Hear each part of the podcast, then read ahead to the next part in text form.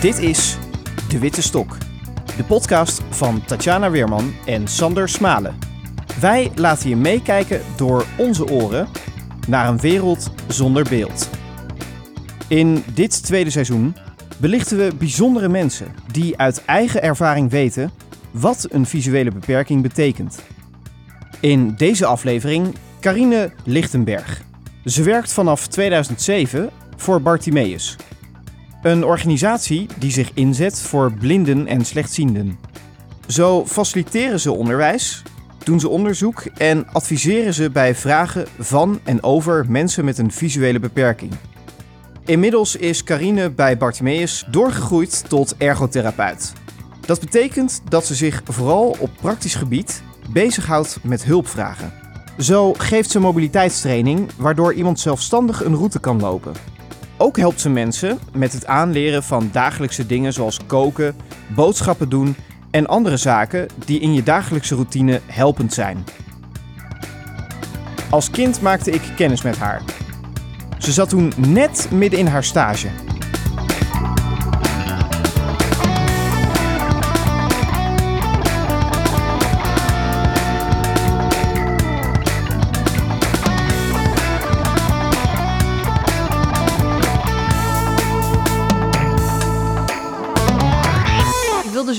Graag met mensen werken.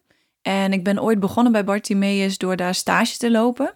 En ik had uiteindelijk twee sollicitatiegesprekken, zeg maar, voor die stages. En ik weet nog dat ik was toen natuurlijk nog een stuk jonger. En ik liep na die tijd met mijn moeder eh, door de stad. En eh, zij zei tegen mij, nou puur op het gevoel. Waar zou je stage willen lopen? En ik zei echt uit de grond van mijn hart, Bartimeus. En ehm, ja, het voelde gewoon goed. Ik had een heel leuk gesprek gehad. Ik vond het een hele leuke doelgroep. Ook dat je multidisciplinair werkt, vond ik heel erg leuk. Dus je zit heel erg in een team met allemaal verschillende disciplines. Dus er zit eh, maatschappelijk werk bij, een psycholoog, iemand die alles van technologie weet, eh, mobiliteitstrainers. Dus je had van alles en nog wat bij elkaar. Waardoor ik ook wel heel veel kansen voor mezelf zag om me verder te ontwikkelen. Het was toen nog op de peuterdagbehandeling, dus met de blinde en slechtziende peuters. En ook met kinderen. En eh, vanuit daar ben ik ook meer met volwassenen gaan werken. En eh, ja, eigenlijk al na die stage, ik was gewoon helemaal verkocht. Ik vond het zo ontzettend leuk werk. eh, omdat je echt iets kan betekenen in de mate van zelfstandigheid van iemand. Iets wat misschien voorheen niet lukte, wat dan na een training, dat het dan wel ineens lukt. Dat is natuurlijk een ontzettend ja, leuk proces om deel van uit te maken. Je krijgt altijd een uitgebreide training vooraf. Iedereen die bij Bartimeus komt werken, krijgt een training van een aantal dagen. Eigenlijk is binnen Bartimeus werken zo specialistisch dat je bij wijze van spreken wel al een half jaar bezig bent, alleen al aan trainingen en scholing om überhaupt iets te kunnen doen, zeg maar. En doe je dan ook dingen blind? Ja, zeker, zeker. Ja, en nog steeds merk ik dat het goed is, ook al werk ik er al 13 jaar, om het af en toe te blijven doen. Want ik merk gewoon dat eh, je ogen, dat is zo'n sterk zintuig als je ogen wel doen. Eh, dat merk ik ook bij cliënten die bijvoorbeeld nog maar een klein beetje zien. Maar wat je ziet, daar wil je ook altijd heel graag nog iets mee doen. Omdat het gewoon zo'n sterk zintuig is. Dat ondanks dat je je op een gegeven moment wel wat kan verplaatsen in de mensen waar je mee werkt, is het gewoon goed om wel af en toe nog even een keer eh, met een blinddoek voor te gaan koken. Of een activiteit te doen waarbij je toch even dat zintuig weer uitschakelt. Ik denk als je wil werken met mensen die blind of slechtziend zijn, dat je echt een open instelling moet hebben en heel goed moet luisteren naar hoe iemand dingen beleeft. En daar heb ik echt het meeste van geleerd door gewoon op pad te gaan. Nou, met jou bijvoorbeeld, Sander. En van jou te horen hoe iets is en hoe jij iets beleeft. Toen ik een jaar of negen was, kwam Carine regelmatig bij me thuis. We maakten dan samen radioprogramma's en ja, daar is nog audio van. Dames en heren, test 1, 2. Ja, hij doet het. Welkom bij het hoorspel. Uh, uh, Jolante, die doet, die leest het wel even voor. En dan ga ik natuurlijk niet helemaal alleen doen. Dat gaat natuurlijk in samenwerking met Jan Smit. Jan, leuk dat je er bent. Ja, Mooi, dan ga ik nu beginnen met het verhaal. Het verhaal heet De Glazenwassers. De eerste deur is eng. Marieke durft niet te bellen en Hanna aarzelt ook. Giechelend staan ze op het stoepje. wat waren dan ook bijvoorbeeld de dingen die jij... Ik denk dat jij niet bij Sander kwam alleen om lol te maken, om gezellig radio te maken. Nee, absoluut niet. We hebben samen gekookt. We, we hebben allerlei mobiliteitstraining gedaan. Dus allerlei routes geoefend. Ja, ik weet nog dat je voor de eerste keer zelfstandig naar de bushalte kon lopen en met de bus ging. Nou, toen was ik natuurlijk wel eh, super trots eh, op je. En jij ook op jezelf. Ja. Wat ook heel leuk was om te zien. En ik weet nog dat je me belde dat je voor het eerst eh, alleen met de, de taxi was gegaan. Ja, dat waren allemaal van die mijlpalen. En dat is natuurlijk als begeleider heel erg leuk om te merken dat, dat iemand zo groeit en, en steeds verder komt in bepaalde dingen. Ik vind het wel mooi wat je zegt van die, die mijlpalen. En ik denk dat het een van de mooiste dingen ook is. Maar ik kan me ook wel voorstellen dat daar best wel eens wat frustratie kan zitten. Als dat maar niet lukt. Als je denkt van, ah, maar dit kan jij toch? Dat je toch maar steeds merkt van, oh, maar nee, je bent er toch nog niet klaar voor. Zo, hoe, ga je er dan mee om? Ehm, ja, dat is wel een leerproces geweest. Maar dan kijk ik nu gewoon even algemeen naar alle Ja. cliënten. Want tuurlijk gebeurt het. Zelf als begeleider of als hulpverlener wil je altijd... Als je ziet dat er bepaalde potentie in iemand zit... eh, dan wil je dat er ook heel graag naar boven krijgen. En soms loop je er inderdaad tegenaan dat dat eh, op dat moment nog niet op zijn plek is. Dan wil je soms te snel gaan. En dat heeft ook alles te maken vaak met het emotionele proces waar iemand in zit. Weet je, er komen natuurlijk ook heel veel mensen die op latere leeftijd eh, blind of slechtziend zijn geworden. En dan kun je wel met allerlei praktische dingen aankomen of met hulpmiddelen. Terwijl iemand eigenlijk emotioneel gezien daar nog helemaal niet aan toe is. Dus dan is het wel zaak om dat heel zorgvuldig af te stemmen. En dat je niet drie stappen op iemand vooruit gaat lopen. Dus dat je elke keer weer kijkt waar staat iemand en dan daarop aansluit. Word je wel eens aangesproken als je met een cliënt bezig bent? Ja, dat valt eigenlijk wel mee. Ik kan me nog wel één voorbeeld herinneren. Eh, dat was een, een meisje van, ik denk, 15. En ze had aan mij de vraag gesteld, of we hadden het over gehad, van dat ze het zo spannend vond om iemand aan te spreken. En toen hadden we samen een plannetje bedacht om dan in het station bijvoorbeeld om de tijd te vragen of eh, hè, dat soort eh, vragen te stellen. En dan hadden we ook geoefend met, oké, maar wanneer is iemand dan dichtbij genoeg? Hoe klinkt dat dan? Hoe benader je iemand? Waar begin je mee? Dus ook een stukje van, ja, hoe kom ik dan over op die ander? En dat was voor haar wel heel spannend, maar ze deed het wel. En ze stond er ook helemaal achter en het gaf haar ook heel veel zelfvertrouwen om dat te oefenen. Maar toen hebben we heel erg gelachen, want toen had ze dus iemand aangesproken. En toen zei ze, ja, eh, meneer, ik wil u graag wat vragen. Weet u hoe laat het is? En die meneer zei, eh, oh, nee, ja, eigenlijk weet ik dat niet. En vervolgens keek die meneer om zich heen en die zag mij verderop staan. En die liep naar mij toe en die zegt, eh, ja, weet u hoe laat het is? Dus ik speelde gewoon het spel mee. Dus ik zei, ja, het is zo en zo laat. Dus hij weer teruggelopen naar dat meisje om te vertellen hoe laat het was. En vervolgens kwam dat meisje eh, naar mij toe en hebben we daar heel erg hard om gelachen. Ook omdat die meneer zag dat wij uiteindelijk bij elkaar hoorden, zeg maar. Dat voelt ik zich ook aan een beetje. Ik denk wel dat hij even heeft gedacht van, huh? Ik ben wel eens echt boos aangekeken, zo van, nou, jij hoort daarbij, waarom help je niet? Ehm, dat gebeurt wel eens. En dat is vanuit alle goede bedoelingen natuurlijk van die andere persoon. Maar frustrerend Eh. lijkt het me wel. En dan moet je het ook weer allemaal uitleggen natuurlijk. Ja, en soms leg ik het ook niet uit hoor. Dan denk ik van, dan maar even een boze blik. Ehm, maar ik heb dan heel duidelijk met die cliënt afgestemd, zo gaan we het doen. En eh, ik grijp niet in. En als ik wel nodig ben, dan eh, hebben we bijvoorbeeld een signaal afgesproken. Of dan gaat de hand omhoog, of dan blijft iemand stilstaan. Dus ik denk altijd, kijk, zolang ik het goed heb afgestemd met die persoon in kwestie, is het helemaal oké. En dan moet de buitenwereld daar maar, eh, ja, zich maar aan ergeren of niet. Ja. Soms geeft Carine ook ervaringslessen aan mensen die indirect met een visuele beperking te maken hebben. Dit om meer duidelijkheid en begrip te kweken. We leven natuurlijk in een hele visuele wereld. En de taal is daar ook heel erg op afgestemd. Dus op een moment eh, dat iemand zegt hier of daar of verderop. eh, of als je de weg vraagt, dat iemand gewoon iets aanwijst. Dat zijn wel dingen waar heel veel mensen zich niet bewust van zijn. Dat het niet concreet genoeg is eh, voor iemand die niet kan zien. Dat proberen we dan wel goed uit te leggen van hoe kun je dan het beste iemand daarin ondersteunen. Door het heel concreet te maken, bijvoorbeeld met de klokmethode. En dat je zegt, van, nou, iets staat op 12 uur, drie passen van je af. Was jij er nog wel eens voor op je vingers getikt door iemand die dan blind is van, eh, nou ja, dat je dan toch onbewust dan zegt, nou iets staat hier of daar? Ehm, nee, inmiddels, ik denk dat dat er wel heel erg in zit. Het is meer bijna dat ik, eh, als ik dus bijvoorbeeld met mensen loop die geen visuele beperking hebben, dat het er zo in zit dat ik het daar dus soms ook doe. Of dat ik zeg van, eh, oh, er komt een afstapje. Of eh, weet je wel, dat je dus heel erg uh, verbaal aan het vertellen bent van wat er gaat komen, zeg maar. En het ligt ook weer aan, kijk, als je met iemand meeloopt en je begeleidt gewoon iemand, is ook weer heel anders dan dat je in een training zit. Als ik met iemand in een training zit, dan ga ik natuurlijk niet alles wat gaat komen al vertellen. Want het is juist soms goed om het zelf te ontdekken en te ervaren en te kijken hoe iemand daarop anticipeert. Hoe doe je dat met een mobiliteitsroute? Wij hebben bijvoorbeeld die, die route naar de bushalte dan uh, samen gedaan. Loop je dan die route eerst zelf even om te kijken van nou, hoe zit het nou in elkaar? Of hoe leer je iemand die blind is een route aan? Um, sowieso per cliënt is het wel verschillend. Dus ik probeer eerst even een beetje inzicht te krijgen in hoe iemand is, uh, wat, wat, voor type het is, hoe iemand leert, hoe iemand uh, zich oriënteert. Dus eerst doe je vaak een mobiliteitsonderzoek. En daar ga je dan op afstemmen. Dus op jouw vraag van loop je de route eerst zelf? Dat is ook wisselend. Vaak heb ik wel een beetje een beeld van hoe de route ongeveer zal gaan. Soms heeft iemand ook zelf al een idee. Nou, dan wil ik daar natuurlijk eerst uh, op inspelen. Maar er zijn ook mensen die het heel prettig vinden om bijvoorbeeld eerst samen, zonder dat iemand al van alles moet leren en onthouden, maar om even samen een route te lopen. En dat geeft mij heel veel informatie, want ik vraag dan van alles. En diegene zegt dan bijvoorbeeld van, ja, ik merk dat hier de ondergrond verandert. Of ik merk dat hier een overkapping is.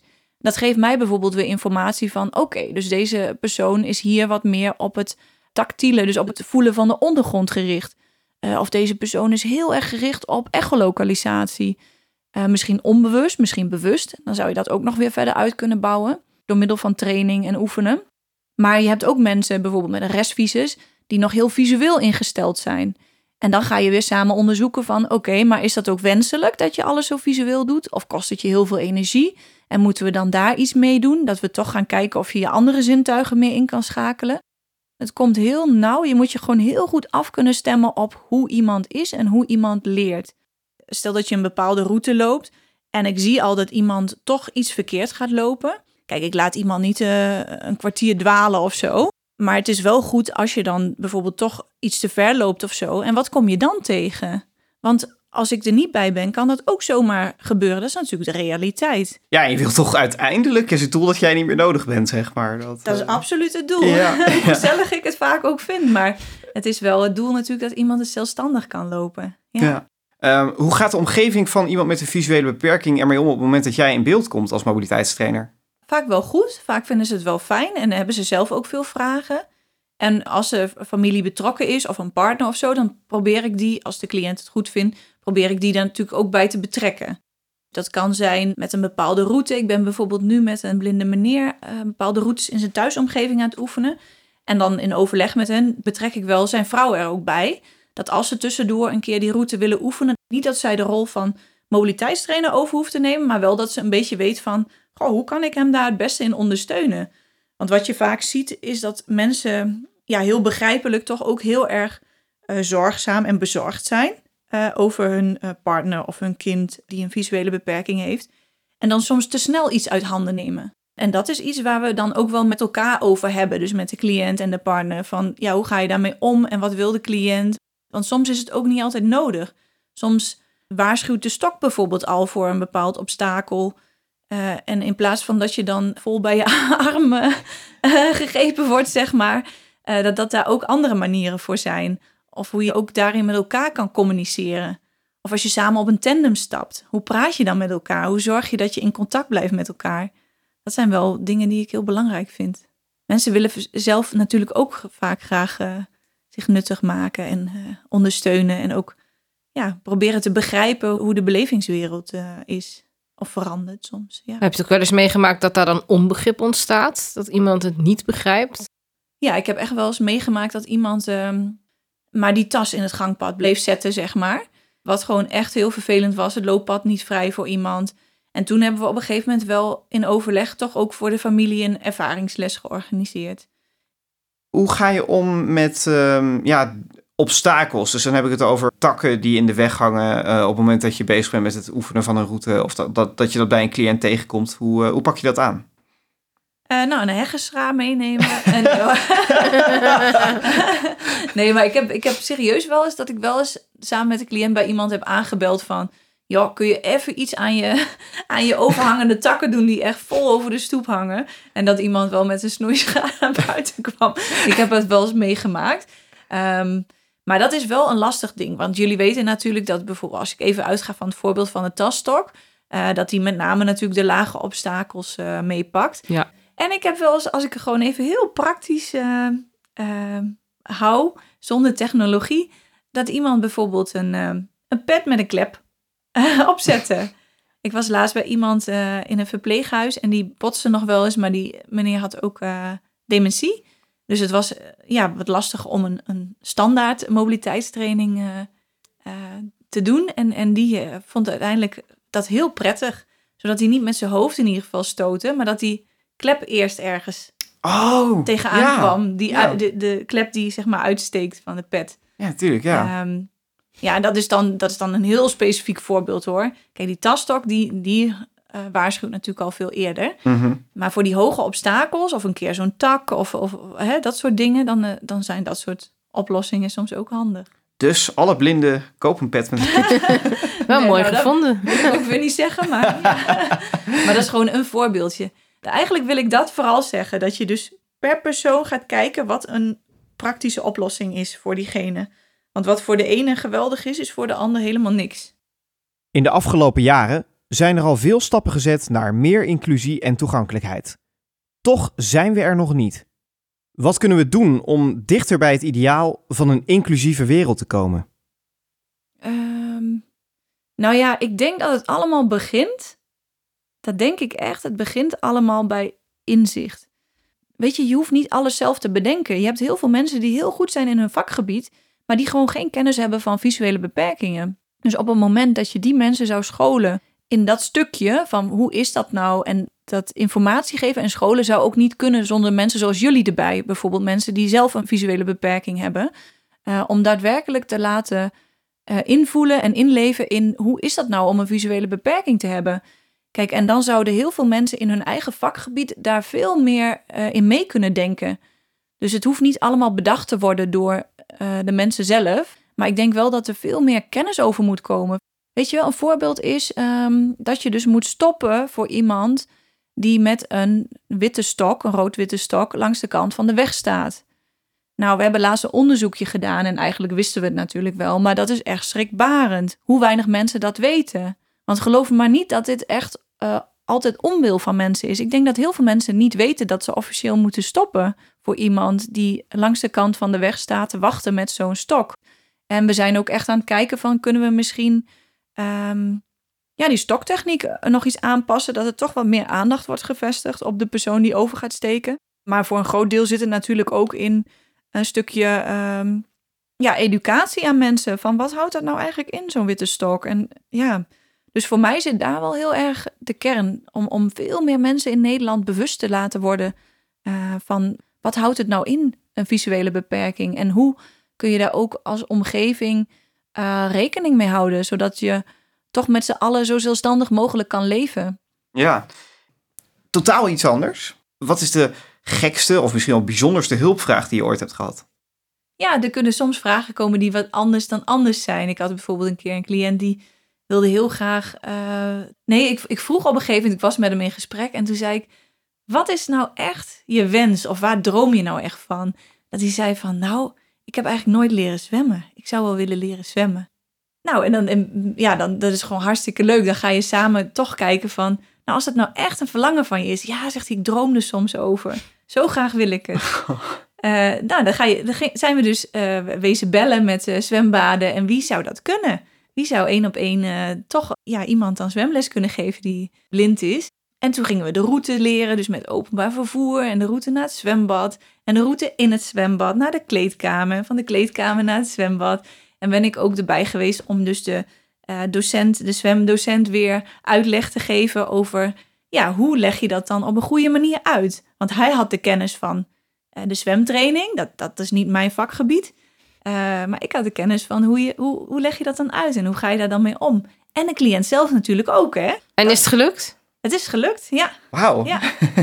Nou heb je dus al, nou ja, in, in die eh, eh, eh, periode dat je bij Bartimeus hebt gewerkt, wat toch inmiddels wel aardig wat jaar is, al heel wat mogen doen en kunnen doen. Maar wat zou je nog graag willen binnen Bartimeus? Zijn er nog cursussen die je zou willen doen of met mensen die je, graag zou willen werken? Of ja, Ehm, ja, ik, ik vind het dat vind ik een hele leuke vraag van je. Want het is inderdaad wel iets waarvan, wat ik nog wel wat meer op de kaart zou willen zetten.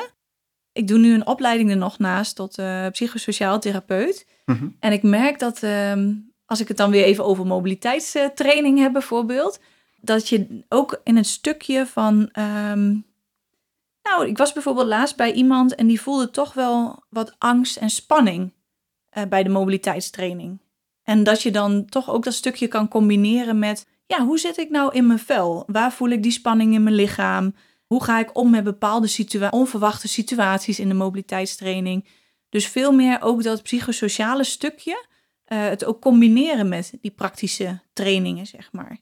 En er wordt natuurlijk van alles aangeboden hè, op het gebied van eh, psychosociale en, en psychologische ondersteuning. Maar ik zou wel nog meer willen kijken naar ook die verbinding met de praktijk. ja hoe kan je het integreren met elkaar? Precies, Ja. ja, ja. En dan ook daadwerkelijk in praktijk brengen, neem ik dan aan. Hè? Want er wordt heel veel aan de tafel gezeten en gepraat. Mhm. Ik denk dat dat... eh, Ja, precies dat wat je zegt. Dus eh, met haar had ik bijvoorbeeld eh, even een korte ontspanningsoefening gedaan. En hadden we ook samen een tool bedacht hoe ze dan om kan gaan met die spanning als we aan het lopen zijn. Eh, dus, dus inderdaad, ook op dat praktische vlak in, integreren, inderdaad. Wat gaaf. Ja, dat, ook wel heel gaaf dat je dat dan. Nou, dat er dus altijd nog weer nieuwe eh, eh, disciplines, dingen zijn waarin je kwam, kan bekwamen om, om weer, nou ja, die verbreding op te zoeken. Dat vind ik wel heel mooi. Ja, Na al die jaren nog steeds. Ja, Ja, ja, dat is wel ja. fantastisch. nee, dat blijft, dat blijft. Je kunt, Ja, als joh. iemand zegt ik ben uitontwikkeld, dat kan eigenlijk niet. Je blijft Nee. altijd nieuwe dingen ontdekken. En juist ook door al die gesprekken die je met mensen hebt. Hè, dat is zo interessant, want daar leer ik natuurlijk ongelooflijk veel van. En Weet je, dus het is niet alleen maar een eh, eenzijdige informatiestroom dat ik alleen maar kennis breng. Nee, ik, ik leer ook heel veel van, van de cliënten natuurlijk. Maar is dat dan ook. Wat is, wat is nou jouw drive op het moment dat je 's ochtends opstaat en, nou ja, we hebben allemaal wel eens een, een, een ik zou maar zeggen, typische maandagochtend. Dat je geen zin Langzaam hebt. maandag. Ja, langzaam maandag. Eh, het weekend was nog net iets te gezellig. Je hebt geen zin. Maar wat, wat zorgt er dan bij jou toch voor dat je denkt... Ja, maar ik ga dit wel... ik- ik- nou, laten we maar beginnen. En we maken er wat van. Ja, toch de mensen. Mensen waarmee je samenwerkt. Krijgt er zoveel enthousiasme van. eh, zoveel dat je betekenisvol kan zijn. Dat je het samen kan doen. Dat je doelen kan behalen. Dat je echt eh, ja, een verschil kan maken samen. En, de afwisseling. Elk mens is weer anders. Elke vraag is weer anders. Het maakt het zo ongelooflijk leuk eh, werk. Ja, dat ik... Ja, ik heb me in die 15 jaar nog nooit verveeld. Of dat ik één dag had die hetzelfde was als de volgende dag. Nog nooit. Dus jij blijft dit nog wel even doen. Ik blijf dit nog wel even doen, zeker. Dit was De Witte Stok. Wil je meer mensen laten kennismaken met het verhaal van Carine? Deel dan deze aflevering. Wil je ons iets laten weten? Mail dan naar wittestok.gmail.com